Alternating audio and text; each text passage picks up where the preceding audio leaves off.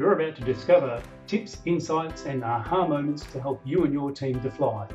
This is the Working with Teams podcast. Simply lean in and listen for one thing to apply, and you're going to get fantastic value from each and every episode. G'day there. Today I want to give you my three big tips for online stakeholder engagement. I've been doing plenty of it lately. I've learned some good things that I want to share with you today. The first thing is about keeping participants above the line. And when I say above the line, it's about really encouraging them to give ideas that are future focused, to be thinking about where the opportunities are in relation to the issue and thinking about what's possible. And try not to let them drag back to what happened in the past and the things they didn't like, and so they don't feel like they've got a captured audience just to vent about the things that are crapping them off. First tip there.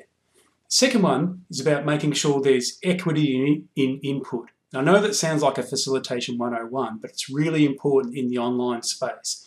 So you can use tools like the Zoom breakout rooms so people have the chance for that uh, more intimate conversation where they get the chance to be heard. Uh, you can use tools like GroupMap that I use, which is an online engagement tool for people to provide their input individually as they go into a workshop process. Or you can use uh, ones like uh, Google Docs and that sort of stuff as well.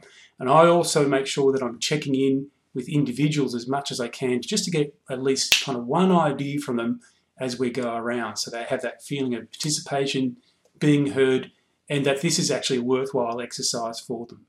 And the third one, speaking of worthwhile exercises, is to make sure you have your own workshop template set up and ready to go to do your reporting so that you can get the, the data from the workshop process, bang it into a workshop reporting template, smash it out, and get it out to your uh, participants as quick as possible. Within the 48, uh, 24 to 48 hours is, is a really good sweet spot to aim for. And then ask for them, check in if they've got uh, any further input to provide, or and also to make sure that you've captured their uh, views accurately.